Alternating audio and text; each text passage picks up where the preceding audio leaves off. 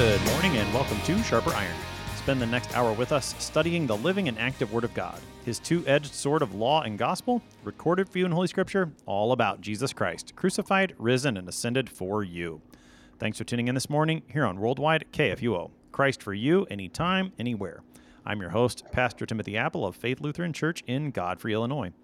Thank you to the generous underwriters of Sharper Iron, the Lutheran Church Extension Fund, where your investments help support the work of the Lutheran Church Missouri Synod. Visit lcef.org for more information. And Luther Classical College, a college for Lutherans by Lutherans, opening in fall 2025. Learn more at lutherclassical.org. On this Friday, May 26th, we're studying Revelation chapter 7, verses 1 to 8. In today's text, John sees four angels holding back four winds, and then he hears the number of the servants of God sealed on their foreheads. To help us sharpen our faith in Christ as we study God's Word today, we have with us regular guest, Pastor Tim Koch. Pastor Koch serves at Zion Lutheran Church in Linn, Kansas. Pastor Koch, welcome back to Sharper Iron. Thanks for having me back. So we get started today, Pastor Koch. Just talk a little bit about your general approach to the book of Revelation. How should we handle it as Christians? Why it is a why is it a useful, helpful book for us? Yeah, the general approach should be uh, justification by grace through faith in Jesus Christ. Uh, that should be the general approach. So, um, too often, people go diving into Revelation to discover something new, something uh, unknown before, something that's going to reinterpret or reframe everything we've ever come to know. Uh, but that is not the goal uh, or the task of the apostles or anyone who rightly calls themselves Christians.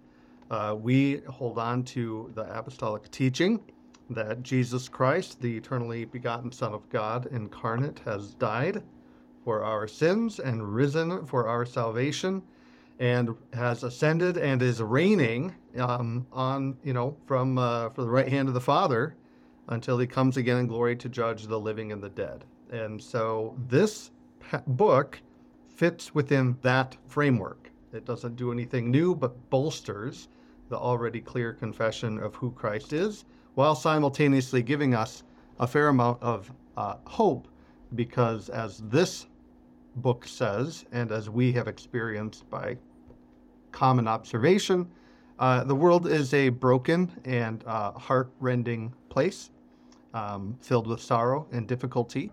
And so there are questions about who's really in charge here, what's happening, and John uh, is given this revelation to assure us yet again that God is actually reigning through his son Jesus, the, the lamb who is slain.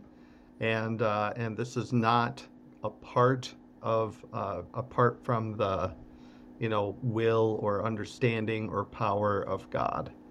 And, uh, and so that, that's the approach to, to Revelation. And, um, we want to be careful as we dive into this particular text that we've got a lot of symbolism, so it requires a lot of unpacking. Um, so if you think of this like math, um, we can tell you the answers, but it's probably helpful if we show you show you our work along the way. So that would be a general approach to the Book of Revelation that uh, should be maintained by people who are faithfully calling themselves Christian. And, and in terms of how the book is useful, helpful to Christians, then what you were saying about the comfort that it provides when we look at the the brokenness of this world, the way sin runs rampant, to know that God reigns over all, that would be one of the the helpfulness, the, one of the helpful aspects of this book, particularly. Right. Very good. So we're in Revelation 7 today, Pastor Koch. Now, we've been reading about seals being opened. We're not going to hear about a seal being opened in Revelation chapter 7. How does Revelation 7 fit into the context of the book as a whole, and especially the, the cycle of the seals that we've been seeing? Within the cycle of the seals, um, well, let's back up. The scroll, uh, after the letters to the churches, the seven churches, uh, we really enter into a new portion um, of the of the book, specifically the Revelation uh, aspect. John sees uh, God sitting on the throne, uh, scroll, seven sealed scroll in his hand. Um, there's lamenting about who can open it. The Lamb kind of steps forward as the one who's capable of doing so. And uh, yeah, they start opening these seals, and with every opening of seal, we get more information. and uh, that's uh, an analogy sure to go wrong. Uh, you know, it's like uh, clicking the read more section of a article online. You know, every time you open up another seal, you get to read more. Um, at any rate, between the sixth and the seventh seal, uh, we have uh, what uh, commentator uh, Lou Brighton uh, calls uh, an interlude, and I he's smarter than me, but so I'm sure he's right. But it, it certainly rings true. And in this interlude, we're given um, a comforting image of both the church on earth, that is the church militant, and the church in heaven uh, the church triumphant. And so these are the verses about the church militant, that is, those who belong to the Lord who have not yet died uh, the first death. So, with the, the six seals, as you said, each time a seal gets opened, we get to read more. And I, I, suppose, you know, where, where the analogy falls down is we don't know what's coming next, but the lamb who's opening the seals does. This is a scroll that's written front and back. So it's not unknown to God. He knows all. He's he's under he's controlling it and and directing it. But what have, what have we read so far in this in this scroll? I mean, what just give us a recap of kind of what the six seals have shown us. Uh, they've shown us a lot of uh, trouble in the world. A lot of uh, I I could think of uh, Psalm 46. Uh, you know, um, though the mountains be thrown into the heart of the sea, that kind of stuff. Uh, though the waters roar and foam, there's a river whose stream make glad the cities of God. And so we're in this tumultuous world um, that has uh, has been created and is being reigned by uh, by our Father in heaven. And so a lot of lot of difficulty in the first seven. We see the the, the so-called four horsemen of the apocalypse and uh, a lot of challenges, economic, uh, medical, you know, wars, etc. So that's what we've seen seen thus far, and uh, to summarize it as succinctly as I can. Sure. And in in the sixth seal in particular, there was what we see that the end come. I mean, the the sixth seal open. There's these signs in the sky. Everyone is calling upon the mountains and rocks, fall on us, hide us. We're afraid of the wrath of the Lamb. And I, I do think the question at the end of verse 17, who can stand? I think chapter 7 is going to serve to answer that question. Right, right. That's a good. That's a very good point. That's exactly right. It's going to unpack that. So. All right. So the and again, this isn't an interlude of sorts, and I do think that that's a, a, helpful way to, to think about chapter seven before the seventh seal will be opened in chapter eight. A bit of an interlude, again, answering that question: Who can stand?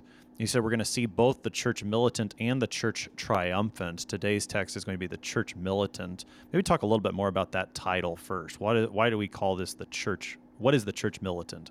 Yeah, the church militant are um, uh, we're fighting, right? So as uh, as a Lutheran uh, theologian Oswald Bayer says, and I absolutely love the way he phrases this in a conversation about baptism and the threefold renunciation of the devil. To renounce the devil, all of his works, and all of his ways. Oswald Bayer will say, um, this is a reminder that no Christian lives in neutral space. And I love the way that he phrases that because um, I, I would argue that maybe that's not something that our um, people understand very well. They, they think it's, it's mostly neutral, but they're wrong. It's, it's mostly antagonistic on account of um, the devil, the world, and our own sinful flesh. And so we are fighting not against flesh and blood, but against the principalities and the powers over this present darkness, as St. Paul says in Ephesians 6. Um, and to that end, then uh, we are uh, we are soldiers who are fighting. And the Apostle Paul, in his letter to Timothy, second letter to Timothy, will say, "Share in suffering as a good soldier of Jesus Christ." Um, and uh, I think in uh, there are a couple other pl- passages that'll do this too. But long story short, the the Christian church on earth is often depicted in terms of the military. Now, it's a different, completely different kind of military. This is, we're not taking up actual weapons uh, in fighting uh, here against our brothers and sisters on this planet uh, or our neighbor, but we, we are fighting uh, against the powers. And, um, and so we're, again, we're not in neutral space. The devil prowls around like a roaring lion seeking someone to devour. Be aware, be watchful, be sober minded. Uh, what elsewhere in the book of Revelation, then we get, uh, "Blessed are those who die in the Lord for, um, from now on, for their deeds follow them. They are at rest from their labors." And so that's the difference between the militant and the triumphant. Is the militant are working, uh, fighting, and the triumphant they're not fighting anymore. They're at rest from those labors, and that is uh, that is a beautiful thing. Um, but we're looking at the what about us? What about us who are fighting every day to um, con- conquer sin, you know, yet again, and and you know the good that I would do, I don't do. That what I don't do, I keep on doing. Um, that kind of fight. So that's uh, terminology for you. Well, let's uh, let's go ahead and look and see what John sees concerning the church militant here in Revelation seven, the first half of the chapter. John writes. After this, I saw four angels standing at the four corners of the earth, holding back the four winds of the earth, that no wind might blow on earth or sea or against any tree. Then I saw another angel ascending from the rising of the sun, with the seal of the living God. And he called with a loud voice to the four angels who had been given power to harm earth and sea, saying, Do not harm the earth or the sea or the trees, until we have sealed the servants of our God on their foreheads. And I heard the number of the sealed, 144,000, sealed from every tribe of the sons of Israel. 12,000 from the tribe of Judah were sealed, 12,000 from the tribe of Reuben, 12,000 from the tribe of Gad, 12,000 from the tribe of Asher, 12,000 from the tribe of Naphtali, 12,000 from the tribe of Manasseh, 12,000 from the tribe of Simeon, 12,000 from the tribe of Levi, 12,000 from the tribe of Issachar, 12,000 from the tribe of Zebulun, 12,000 from the tribe of Joseph, 12,000 from the tribe of Benjamin were sealed. That's our text for today. It's Revelation 7, verses 1 to 8. All right, so Pastor Koch, at the beginning of the chapter, John sees four angels standing at the four corners of the earth. Talk about four angels, four corners of the earth to get us started. Sure. The angels, this is um, you know, he's John is winking at his Jewish audience here. And so uh, rather than trying to parse out who these four angels are, where do they come from, the angels within Jewish literature um, are often just understood as being, you know, the servants of God who, in many ways, control uh, the forces of nature. Um, and uh, we'll we'll see later on in this um, same book, uh, an angel of the sea, you know, and uh, so that that's what's going on. So we just we've got the the four angels essentially, and then the four corners are, is just representative of uh, everywhere, right? Uh, so we're we're covering all things. Uh, so like four Earth. four corners of the earth, four points of the compass, kind of thing, every direction possible. Right. Yep. So um, that's what we have uh, in verse one. There, you've got the four. They're standing there, and what they're doing is again the very thing that in Jewish literature angels do which is they are having their hands in, they're involved in uh, the kind of the natural forces of, of the world. And specifically, we're told, and I'm probably already jumping. No, it's fine. You're nope, it's there. It's one. still in one. They're holding back the four winds of the earth. Um, that, uh, and then with the ex- explicit statement that the reason they're doing is this is so that the winds um, would not uh, blow or otherwise harm, you know, all things. So what's the what are these four winds that they're holding yeah. back? The the winds are representative here of God's uh, eschatological wrath. So think the four winds are the wrath of God that comes on the last day. And uh, again, I said that this is a bit like math. You got to show your work.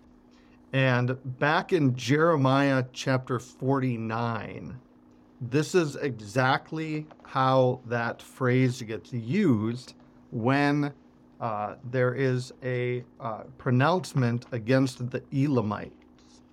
And so if I uh, should have had it up here, but it's right here. Um, so it's concerning Elam, and it says, And I will bring upon Elam the four winds from the four quarters of heaven and I will scatter them, that is the Elamites, to those winds, and there will be no nation uh, to which those driven out of Elam shall not come. And so here, back in Jeremiah, we have these four winds, and it's clearly some level of destruction that's working a significant amount of harm. It's driving or exiling people all over. And it's so comprehensive that it says there isn't a single nation on earth uh, where these people won't be refugees. So they're going to be scattered absolutely everywhere. So that's kind of showing the work. Now, if you got that kind of tucked away in your mind, you realize, okay, uh, God is withholding his uh, his eschatological wrath, his judgment on the last day, um, and the rest of this text is going to show us, okay, why is he doing that? So, and, and in the context of the sixth seal, where that end had come, and the, the winds were not mentioned there, but you had all these other signs that were going to accompany the end. And they were, you know, the stars falling, the sun being black like sackcloth, the sky rolling up like a scroll. So, what we find out now in chapter seven is yes, that is a, a great day of the Lamb's wrath that's coming. Who can stand from it? So, part of the answer to that question is that God is, well, God through his angels is holding back that destruction for a time. So, the answer to that question is going to start with the work of God on behalf of, as we'll find out, his people. Right. Right. Uh, yeah, and in a very real sense, the answer is nobody. Uh, which is why we need to uh, fall into the, the work of God, as you said. And so, um, you know, be strong in the Lord and the strength of his might, we would say. So this right. is the Lord who's going to uh, empower and equip. He will, as uh, the prophet or the apostle Peter says, he will establish you mm-hmm. on that day. And that's yeah. in First Peter 5. Right. As, and as the Lord has said, to the seven churches in the letters, the one who conquers is the one who receives the, the blessing in each one of the letters. And we've talked at, at length about the one who conquers is the one who is found in Christ, who is the conquering hero, the one the one who has conquered sin, death, and the devil for us. So yeah, who can stand? Ultimately, no one, unless you are in Christ, who has stood for us. So the the four angels are holding back the four winds. Well, I'm going to interrupt you here because I, it's just the Holy Spirit dropped a reminder in my head that uh, kind of the obverse of this would be uh, Paul's famous question in Romans 8. If God is for us, who can stand against us? Right? Or who can be against us? And, and in a very real sense, the answer is, well, everybody, but it's irrelevant. Uh, and so you, you put those two together, they fit uh, Very same, good. different sides of the same coin. Yeah, yeah. So the four winds are being held back by the four angels so that no wind would blow on earth or sea or against any tree. We're going to hear about the earth and sea being harmed again or being withheld from harm later. What any significance to the the earth, the sea, the trees here?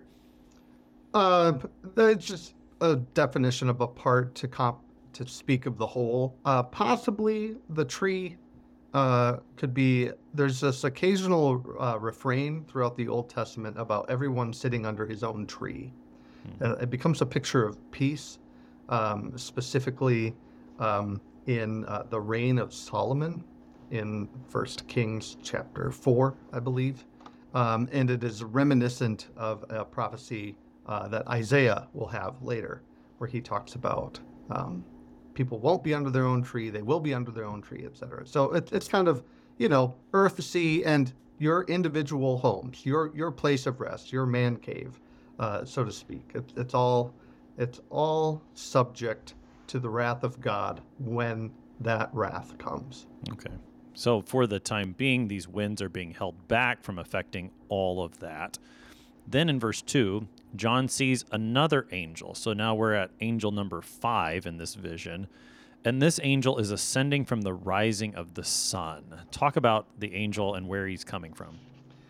Sure. The the text doesn't tell us much more about the angel other than he's arising um, or ascending with the rising of the sun. And the rising of the sun has um, probably the place that our hearers are most familiar with this language might be Malachi chapter 4. Um, the Sun of Righteousness will rise with healing in its wings, and you shall burst out uh, like cattle from, uh, like calves from the stall. And uh, so that's uh, a reference to, to healing. Um, we might also remember Psalm 30, verse 5 uh, Weeping may tarry for the night, but joy comes in the morning. And so we, we often see that imagery, even in our culture, these many years later. Uh, you know, the, the rising of, an, of an, the dawn of a new day or the dawn of a new age, or uh, we have that language. It becomes uh, almost synonymous with, with hope and peace uh, and comfort. And then I would also, and this is not something I saw from a commentary, it was a, just a thought that jumped into my head, um, but it certainly rings true, which is the destruction of things is often described as coming from everywhere. So if you think about the, the flood, you know, the waters came from above, the waters came from below. Uh, if you think of the prophet uh, Jeremiah, he's constantly talking terror on every side, terror on every side. You know, it's just the destruction is coming from every direction. And if you talk to parishioners, Christians today, especially those who are sensitive to the nonsense of the world, they'll speak that speak that way too. It's just everywhere you look. It's another thing that's discouraging, distressing, not good, right, uh, or salutary. In contrast to the destruction, salvation comes from a location, specific mm. direction, and so here we see that we see that at, at play. We see um, salvation um, uh, rising. You know, the the not that the angel is Christ Himself, but uh, with the rising of the sun, it's coming from, okay, hey, look at there is a very specific place where we can point and consider the salvation of God. And one passage that, it's really two passages, it shows up twice in the Psalm. Psalm 14 and Psalm 53 both end with the phrase, oh, that salvation would come out of Zion. Hmm. Um, uh, but, uh, but we might also uh, point out how we want, you know, salvation to come from heaven. Um, and so that that's something to kind of tuck away.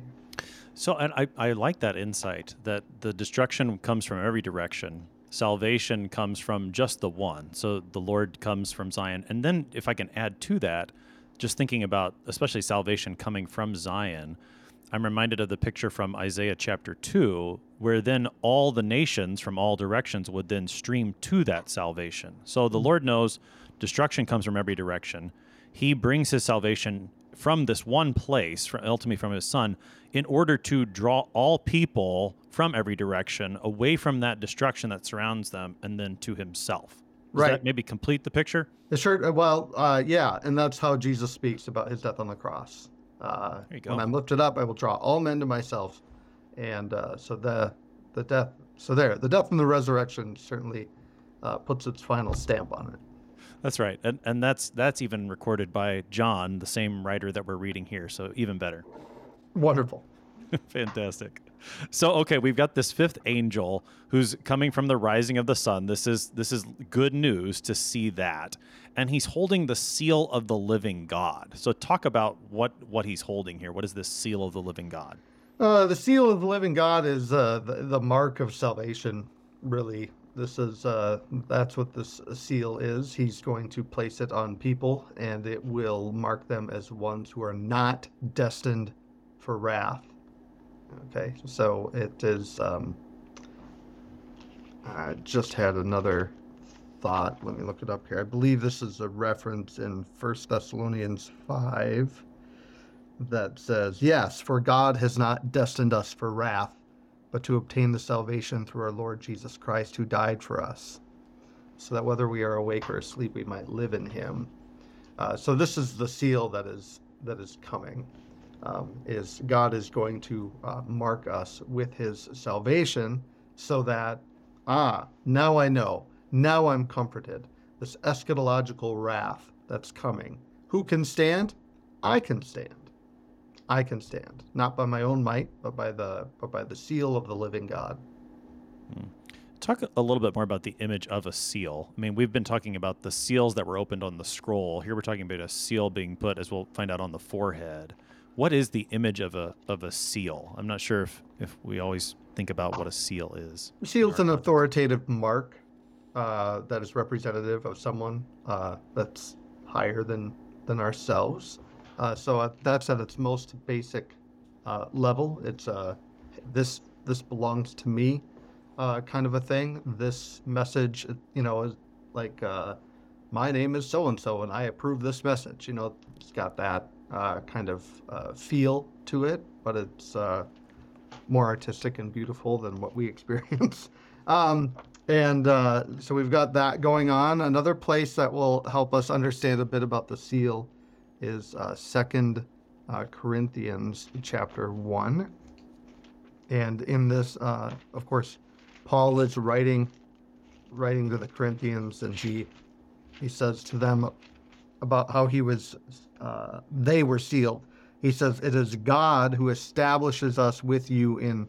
In, in Christ Jesus and has anointed us, all of us together, and who has also put his seal on us right? And he has given us his spirit in our hearts as a guarantee.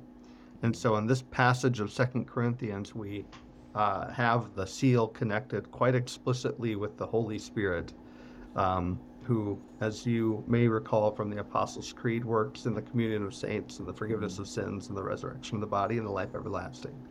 Um, so um, that's that's what we have with the seal. We can point to kind of the moment of the seal, but uh, Maybe we'll one? we'll pick that Yeah. one up when we get to the actual sealing that this angel wants to do. Right. So let's let's talk more about that on the other side of the break. You're listening to Sharper Iron here on KFUO. We're talking about Revelation 7 with Pastor Tim Koch. We'll be right back. Please stick around.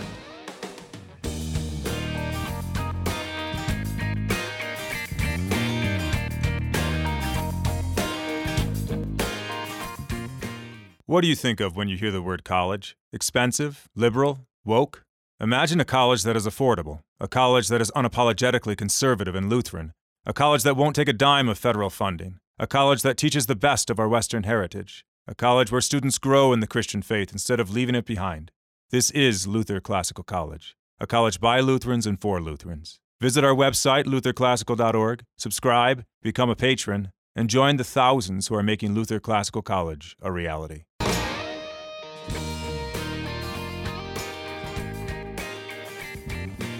Welcome back to Sharper Iron. It is Friday, May 26th. We're studying Revelation chapter 7, verses 1 to 8 with Pastor Tim Koch. He serves at Zion Lutheran Church in Linn, Kansas. Pastor Koch, prior to the break, we were talking about this fifth angel that John sees. Four angels are holding back the four winds.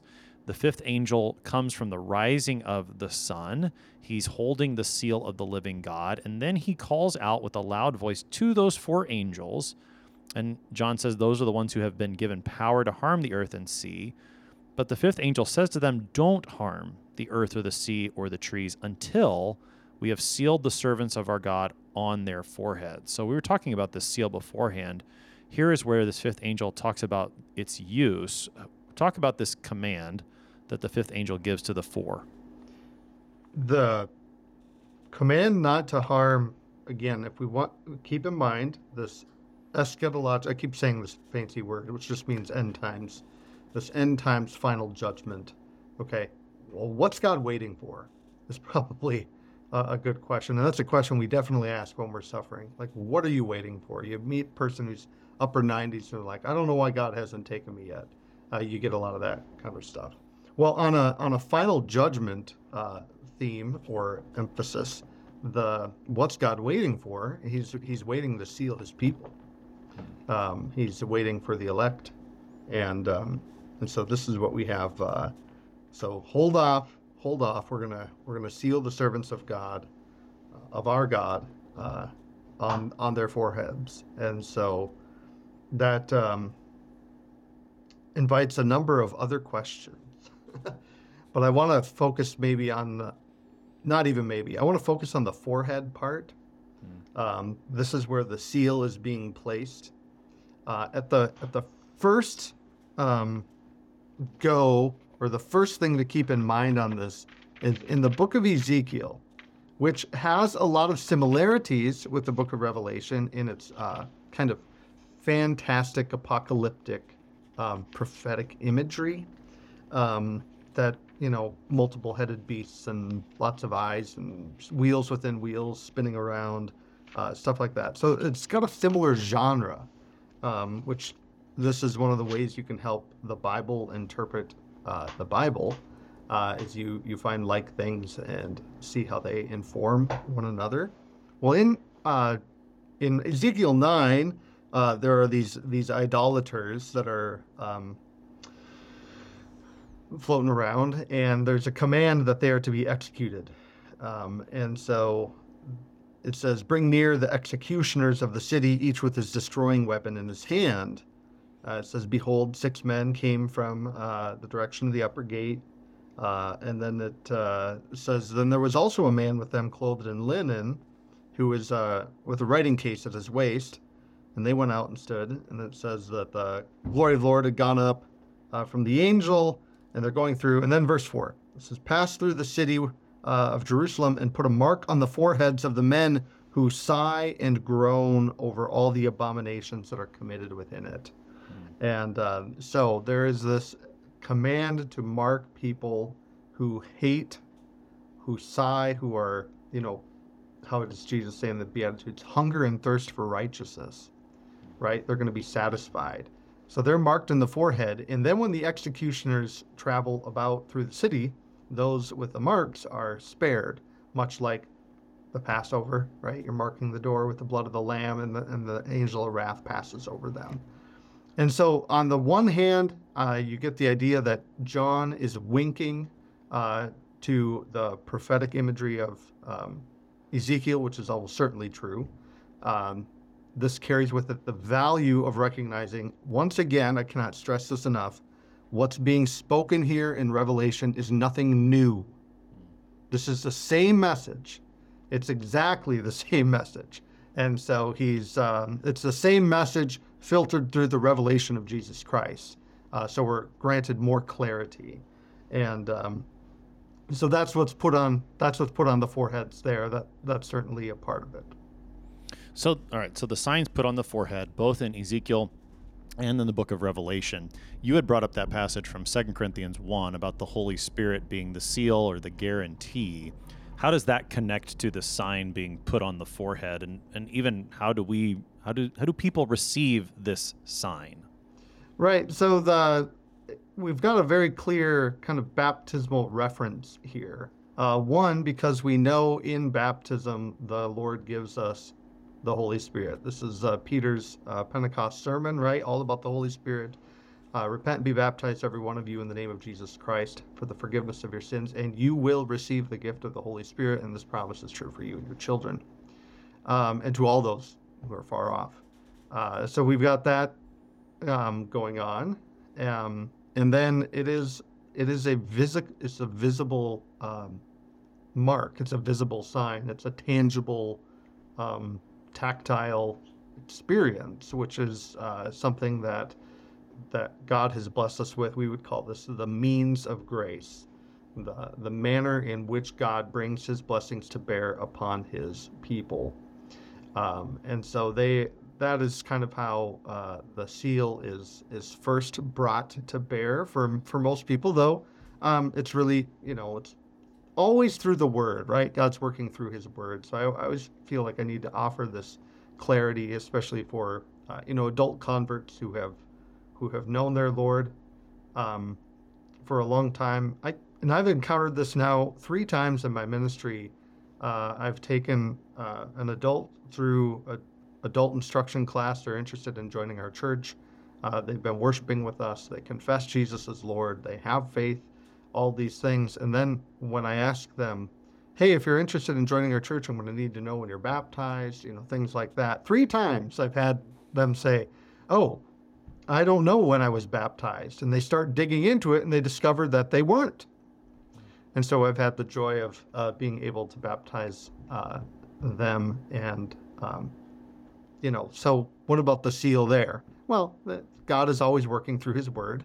Uh, and uh, in, in that case, it, he's working through his word without without the baptism. But like the Ethiopian eunuch, what's to prevent me from being baptized? Nothing. Uh, and so we we bring that that promise to bear as well. Mm. Just thinking about the connection to baptism here and the baptismal rite that's often used in our churches. The the sign of the cross that we put on the forehead and the heart would be a not that's not the seal itself. Baptism, I mean that's that's the gift. Right. But that would be a reminder of what's happening in baptism. And same with making the sign of the cross within the the worship service. Right. Yeah. You got to tie it back to uh, the again, be strong in the Lord and the strength of His might, and uh, God shows His strength uh, through uh, the death and resurrection of His Son. So we've we've got the the mark that's being put. Now like why? Who who gets the benefit here? I mean, do I need to be marked for my sake or is this why why this mark? Who's whose benefit? Sure. So the person who is marked obviously benefits from being saved from the wrath to come. So there's there's a benefit there upon that person. Uh, but otherwise, the the mark is um, is really for God. God is marking people for Himself, so that when the judgment comes, He might I hate separate the sheep from the goats, as it were.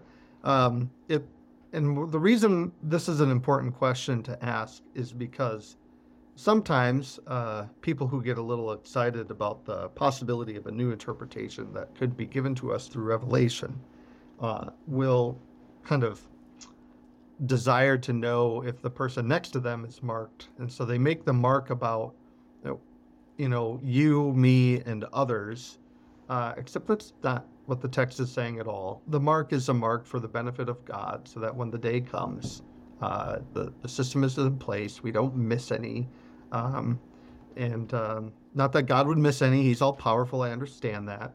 He's speaking in language that we can understand. Um, so it it's a it's a question. Um, it's a it's a sign that God can see, and in that regard, um, that's important. So if I gave you my high school yearbook and told you I went to a public high school, I if I gave you my high school yearbook and said circle all the Christians, um, there you can't look at the picture and kind of you know discern out the mark and figure out who's who. Um, but if I gave that same yearbook to God the Father in heaven, He could. And uh, and so so the mark is one that is it's visible, it's tactile, it experience. We've got certificates and and witnesses and everything. This happened, but the actual ongoing kind of recognition of that mark uh, is received by faith in in the person who's received it, and then uh, seen only by God.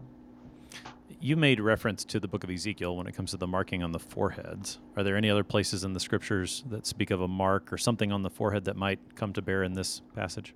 Yeah, there's there's two. I I did a quick uh, search on just where's the first time the word forehead explicitly uh, is brought up, and it's in uh, the book of Exodus, where the um, Aaron Aaron is uh, given uh, a signet, uh, a metal plate that he is to uh, put on his head with a blue sash, uh, and it's so this metal signet, right, or seal, is on his head, and it says, um, written on that seal is "Holy to the Lord."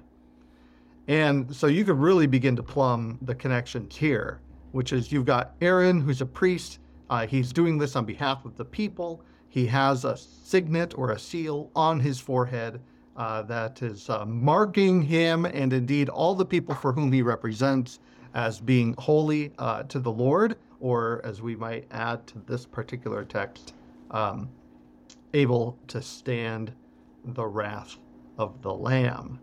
And so that and then and then you can really begin to plumb all of the the priests, uh, right? Where uh, Jesus is of the uh, priesthood of the order of Melchizedek, but we are a holy nation, a people uh, belonging to God uh, and of His possession, and so we we are marked as uh, holy, you know, living stones, um, and things of that sort. Another place where the for- word forehead isn't used but is obviously implied is uh, just the law in Deuteronomy 6, um, you know, where where this, the, the Shema, right? The Lord our God, the Lord is one, um, is to be as frontlets between your eyes. And, Right. And so people, they, they call them phylacteries, but they're, some people, physically, they take that super literally and they put a little box with that verse and they stick it between their, between their eyes. What you're saying about the the mark with the with the priestly, uh, or the priests in particular, in the book of Revelation in chapter five, part of the the new song that's being sung is that you, the Lamb, have made them a kingdom and priests to our God. They shall reign on earth. So I, I mean, I think that's a great connection to make. Before we leave this this verse behind, I want to go back to something you said about the the delay here. you know, that God is holding these four winds back through his four angels for a time. And here, you know, until we've sealed the servants of our God in their foreheads, it seems to me that that's really the same answer that the saints under the altar received when the fifth seal was opened, when they were told to rest a little bit longer until the number of their fellow servants and their brothers would be complete. So the delay that God is is what we see as a delay, I suppose, in the Lord's return is for the purpose of his mercy. And that's something that we see throughout the, the scriptures in multiple places where the return of the Lord is talked about. Right. And that happens also, or a lot of people will make that connection with the flood. You know, he's told to build the ark, and then uh, the number of man's days shall be. And you can run that interpretation a couple of ways, but one of them is God is just holding off for this long for the sake of those who might repent. Yeah. So then the fifth angel again has told the four, Don't harm these things. Keep holding the winds back until the servants of our God have been sealed in their foreheads. And then John hears the number of the sealed 144,000, sealed from every tribe of the sons of Israel. So. Do you want to talk about the number first, or you want to talk about the the tribes of Israel and first? Which one do you want to talk about first? Uh, let's do the tribes of Israel first. Okay. So, who are the sealed from every tribe of the sons of Israel? Of course, we're going to get that list in verses 5 to 8, but the tribes of the sons of Israel, who are we talking about here? Uh, we're talking about the church. That's the simplest way to put it. And I, if uh, one of my favorite things to instruct to my people, uh, my catechism kids, is that when we are talking about Israel, how do we think about Israel in the Old Testament? And the problem with the word Israel is it can refer to seemingly a hundred different things. Um, it could be the man whose name is Israel. It can refer to the geographical place of the of the nation Israel. It can refer to the nation state of Israel as we have it today, though not in scripture. But when we hear Israel today, that's often what people think of. Uh, it could be the ethnic nation, so people from Israel. It can be literally the northern kingdom, with the kingdom of Judah and the kingdom of Israel. Um, and it can be uh, the chosen people of God. And so this is uh, my preferred way to understand um, the the word Israel. Obviously, context is going to dictate all of these things. The context never, ever, ever ever leads you to take the word Israel to refer to the nation state of Israel from 1946 or 47. That's not it. So get that out of your head and run from that interpretation as far as possible and go ahead and keep your money. Because usually that's used, right, to raise money to build, rebuild the temple. But um, no, the, who, who are Israel? Who is Israel? What's so significant about this? Why do we think that um, Genesis 12 is so important? Well, because these are the chosen people of God. Israel, you know, the grandson of Abraham. And so that that's who this is. We've got the the chosen people of God. And who are the chosen people of God? Well, we just looked at that, right? Those who are sealed. And so there you go. That's that's who that every tribe of the of the of the people, everybody, all people who can call uh, Israel their father, um, and uh, Genesis chapter 3 gets into this at, um, very explicitly, um, not using the word Israel, but his grandpa uh, Abraham, and all those who have who have um, faith are um, sons of Abraham, the man of faith. Hmm. So Israel here is understood according to faith, not according to physical descent. Right. Yeah. It's not a. Yeah. It's not a pedigree of genetics. All right. So these these people are going to be sealed. These are from the church. Now, what about the number 144,000? Uh, yep. The hun- so we get 12, obviously, the 12 tribes of Israel. And, and Jesus makes a really big, big important on uh, calling 12 disciples. They're frequently referred to as such, the 12, the 12. And then after Judas dies, the 11. But it is necessary that scripture might be fulfilled. One must take his place. God will have his 12. And so God is going to reconstitute. Uh, he is going to restore all things through his son Jesus. And so we have we have the 12 of uh, the people of God before the incarnation of Christ. We have the 12 of uh, God's people after the incarnation of, of, of Christ. So now we've got 12 times 12, right? And, uh, and now we're at 144. And then to get to 144,000, we just multiply that by 10 three times. And I'm not big on the, and by big, I mean, I'm not an expert on how these numbers uh, are representative. You'll often hear things like, well, seven is the number of completeness, completeness or holiness, and six is the number of not this, and ten is the number of complete blah blah blah blah blah. You, you get a lot. I that's a very technical term, blah blah blah blah blah. But uh, sometimes I think people play fast and loose with that. We do know this. Uh, we have the ten words of God, the Decalogue, uh, which are the Ten Commandments. Um, and when you're reading through Revelation or Exodus 20, um, obviously they're they're not numbered, and so uh, it's kind of a comprehensive. Ten definitely becomes a comprehensive number. So if we take a comprehensive number and multiply it by a comprehensive number and multiply it by a comprehensive number, uh, you get to 144,000. If you want to parse it out and be explicit, uh, past, present, future, you can do that. Uh, I'm a little uncomfortable with that. Possible, but I, I wouldn't be dogmatic about it. Mm. But and then with the number 12, that being the number of the sons of Israel and the number of the apostles, it makes sense that that would be the number then that 10 gets multiplied by multiple times. Right. In this case, as opposed to say 7,000 or something like that. The 12 times 12 makes better sense in this context. But with all of that then, the 144,000 and then the 12,000 from each of the 12 tribes as we see in the list, we're not understanding that as literally counting like in your yearbook 144,000 people. But this then would be the the fullness the completeness of the church right? Right yeah. Uh, myriads and myriads thousands upon thousands you know it's uh, how do we talk about everybody in uh, you know in, in a way that we do this all the time. Oh i waited at the stoplight for 10 hours you know uh, you weren't there at the stoplight for 10 hours. It's just, it, it's representative of a very long time. And this number is a very intentional number that is representative of all the people of God through all time. So with the, so we're going to avoid, say, the, the error. And I think it seems to me that Jehovah's Witnesses are the most well known for taking this 144,000 literally. I'm not sure if there are any Christian groups that actually take it quite so literally. Maybe they're out there. I would imagine they're more on the fringe. Yeah, I, am not aware of any, and I don't even, uh, I don't even know how the Jehovah's Witnesses understand this exactly my, myself. I um, try not to get into the weeds on that. Understood. So. Sure, sure. We're going to take it though. Again, this is the fullness of the church. Now, uh, but saying that, what why do you think the number is given then? As opposed to and we'll maybe talk about this more in the next text where the when we see the church triumphant it's a great multitude that no one can count. So what is the significance of the of the counting here? I've i've and I, you can tell me what you think. Maybe you've you've got another idea. I've I've often said that when God counts things, like He numbers the hairs on our head, that means He knows nothing is lost to Him. Right. And so that if He's you know if God knows p- precisely the number, then that means He's not going to lose any of us. I don't know. Is there more significance? Do you think?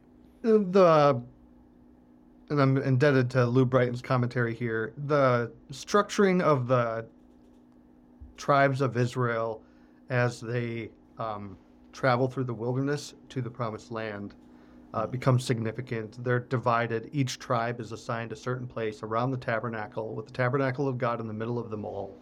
And so here uh, he makes a, uh, you know, he, t- he talks about kind of a perfectly united army in marching orders, uh, ready to ready to go. And Lou Brighton, uh, I had I did have the pleasure. He's now sainted, uh, or at rest from his labors, we will say. Um, but I, I was able to meet and talk with him. In fact, I took a class from him on this book, and um, I just he has uh, he has a military background, and so that he might see a military image here uh, is uh, not not surprising to me, um, but it is certainly grounded in in scripture, specifically the first few chapters of the book of Numbers. Sure. Now we're we don't hear everything about the 144,000 here. They come up again in chapter 14. What are they what do we learn from there about what they're doing here? Um, they are uh, they're singing uh, the song of the Lamb, and yeah, this is chapter 14, verse one and three. Uh, so it says uh, they have the Father's name and the name of the Son written on their foreheads, and they're singing a new song before the throne um, and before the elders. And it's a song that you know no one can learn except these people. Um, and so, it, whenever I hear a song, I, I can't help but think of Isaiah 12. The Lord is my strength and my you know my song. As we have a versification of that in our Lutheran service book, the Old Testament canticle from the service of prayer and preaching. The Lord God is my strength and my song. Yeah. So Now, as as John hears the number, the 144,000 sealed, then verses 5 through 8 list that there are 12,000 from 12 tribes. And there's not a whole lot that we can necessarily say, but there maybe are a few things to point out within this list that are that bear some significance. It seems significant to me that the first tribe listed is Judah, and we know that's the tribe that Jesus comes from. But what other things might we notice about this list that, that could bear some significance to what John is seeing? Yep. Um, great question. The list defies organization. Uh, it really does. Uh, if you try to order it by like birth order, I wrote this down in the margins. The birth order of these people listed is 4, 1, 7, 8, 6, 13, 2, 3, 9, 10, 11, and 12. 13. 13, right? Because Yeah. we have to add the children of Joseph here, Ephraim and Manasseh. Uh, so then I went through and wrote in the margin, well, who are the mothers of these uh, people? And it's Leah, Leah, Zilpah, Zilpah, Bilhah, Asenath, Leah, Leah, Leah, Leah, Rachel, Rachel. So that doesn't uh, seem to work very well. So uh, on top of that, then, uh, we know about the 12 tribes of Israel, but the, the n- numbers get really goofy because Joseph gets split into two. So there is no allotment for Joseph. He doesn't get a, allotted land, but he does, but not by his name. He has two children, uh, two sons, Ephraim and Manasseh, that are adopted uh, quite literally by Jacob uh, after um, they're reunited. Uh, and so they are given land. So you have Ephraim and Manasseh. So now you've got 14 kind of sons of Jacob. But it comes down to 12 tribal allotments because uh, Joseph gets divided between his two kids, and then Levi uh, gets scattered throughout. So that's the, the priestly uh, crew uh, or tribe. And they are not given an allotment. Their inheritance is, is the Lord. And that is partly, eh, depending on how far you want to get into this, uh, Levi is told, along with Simeon. So why this didn't happen to Simeon, I can't tell you. But Levi is told in the blessing of Jacob uh, that on account of his uh, murder of Shechem uh, and that being a man of violence, he he will be scattered throughout the nation of um, of the people. So he won't get his own place. Um, so you remove Levi, you remove Joseph. Now you're down to 12 tribes. You replace them with Ephraim and Manasseh. Now you're back up to 12, uh, but you really have a total of 14 people you're dealing with. So in this list, interestingly enough, we get Joseph and Levi listed, neither of whom had an allotment of land. Uh, but who's missing? You got to remove two. The two people who are missing are Dan, uh, who, by the way, is number five in birth order, uh, and Ephraim, who's uh, number 14 in order. Uh, Dan's mother is Bilhah, and Ephraim's uh, mother is Asenath. And maybe very quickly, Yeah. Uh, why might they be missing? they might be missing because these uh, seem to be two of the tribes that are uh, frequently associate, associated with idolatry. Uh, the golden calves that Jeroboam built, one in Bethel, one in Dan. Um, and Dan, did, you know, as a tribe, was uh, wrapped up in idolatry even even earlier than that, already in the book of Judges, and um, and so Dan is often associated with a little bit of a uh, kind of a heretical, a heretical bent, and um, and so he he might be removed, and that would certainly fit with the the text from Ezekiel nine, where the people are marked, you know, by God, and it's those who have rejected the idolatry, um, and have hungered and thirsted for righteousness. So, with about a minute left here, Pastor Koch, help us to wrap things up on this this vision that John sees, the number that he hears. What's the comfort for us in this part of Revelation? Uh, the Lord uh, is uh, well aware of who His people are. Uh, he has certainly sealed them, so they need not fear the coming wrath of uh, the Lamb, for they are in the Lamb. They are sealed by the Lamb. Uh, they are a people of his own choosing, which is to say, they are not accidentally brought in. It's a purposeful, intentional um, redemption, which is, uh, you know, it's one thing to get a form letter that says pre-sorted standard in the corner. It's something else to get a handwritten letter with an actual stamp on it.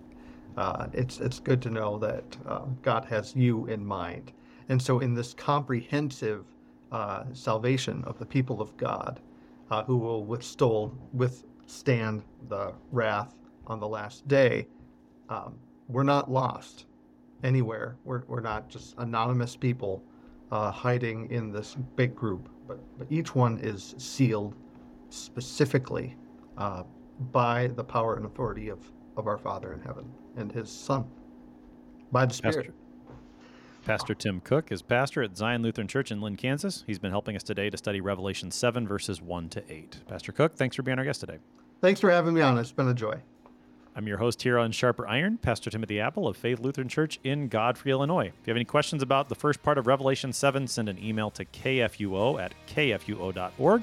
It's always a joy to hear from you. Thanks for spending the morning with us. Talk to you again next week.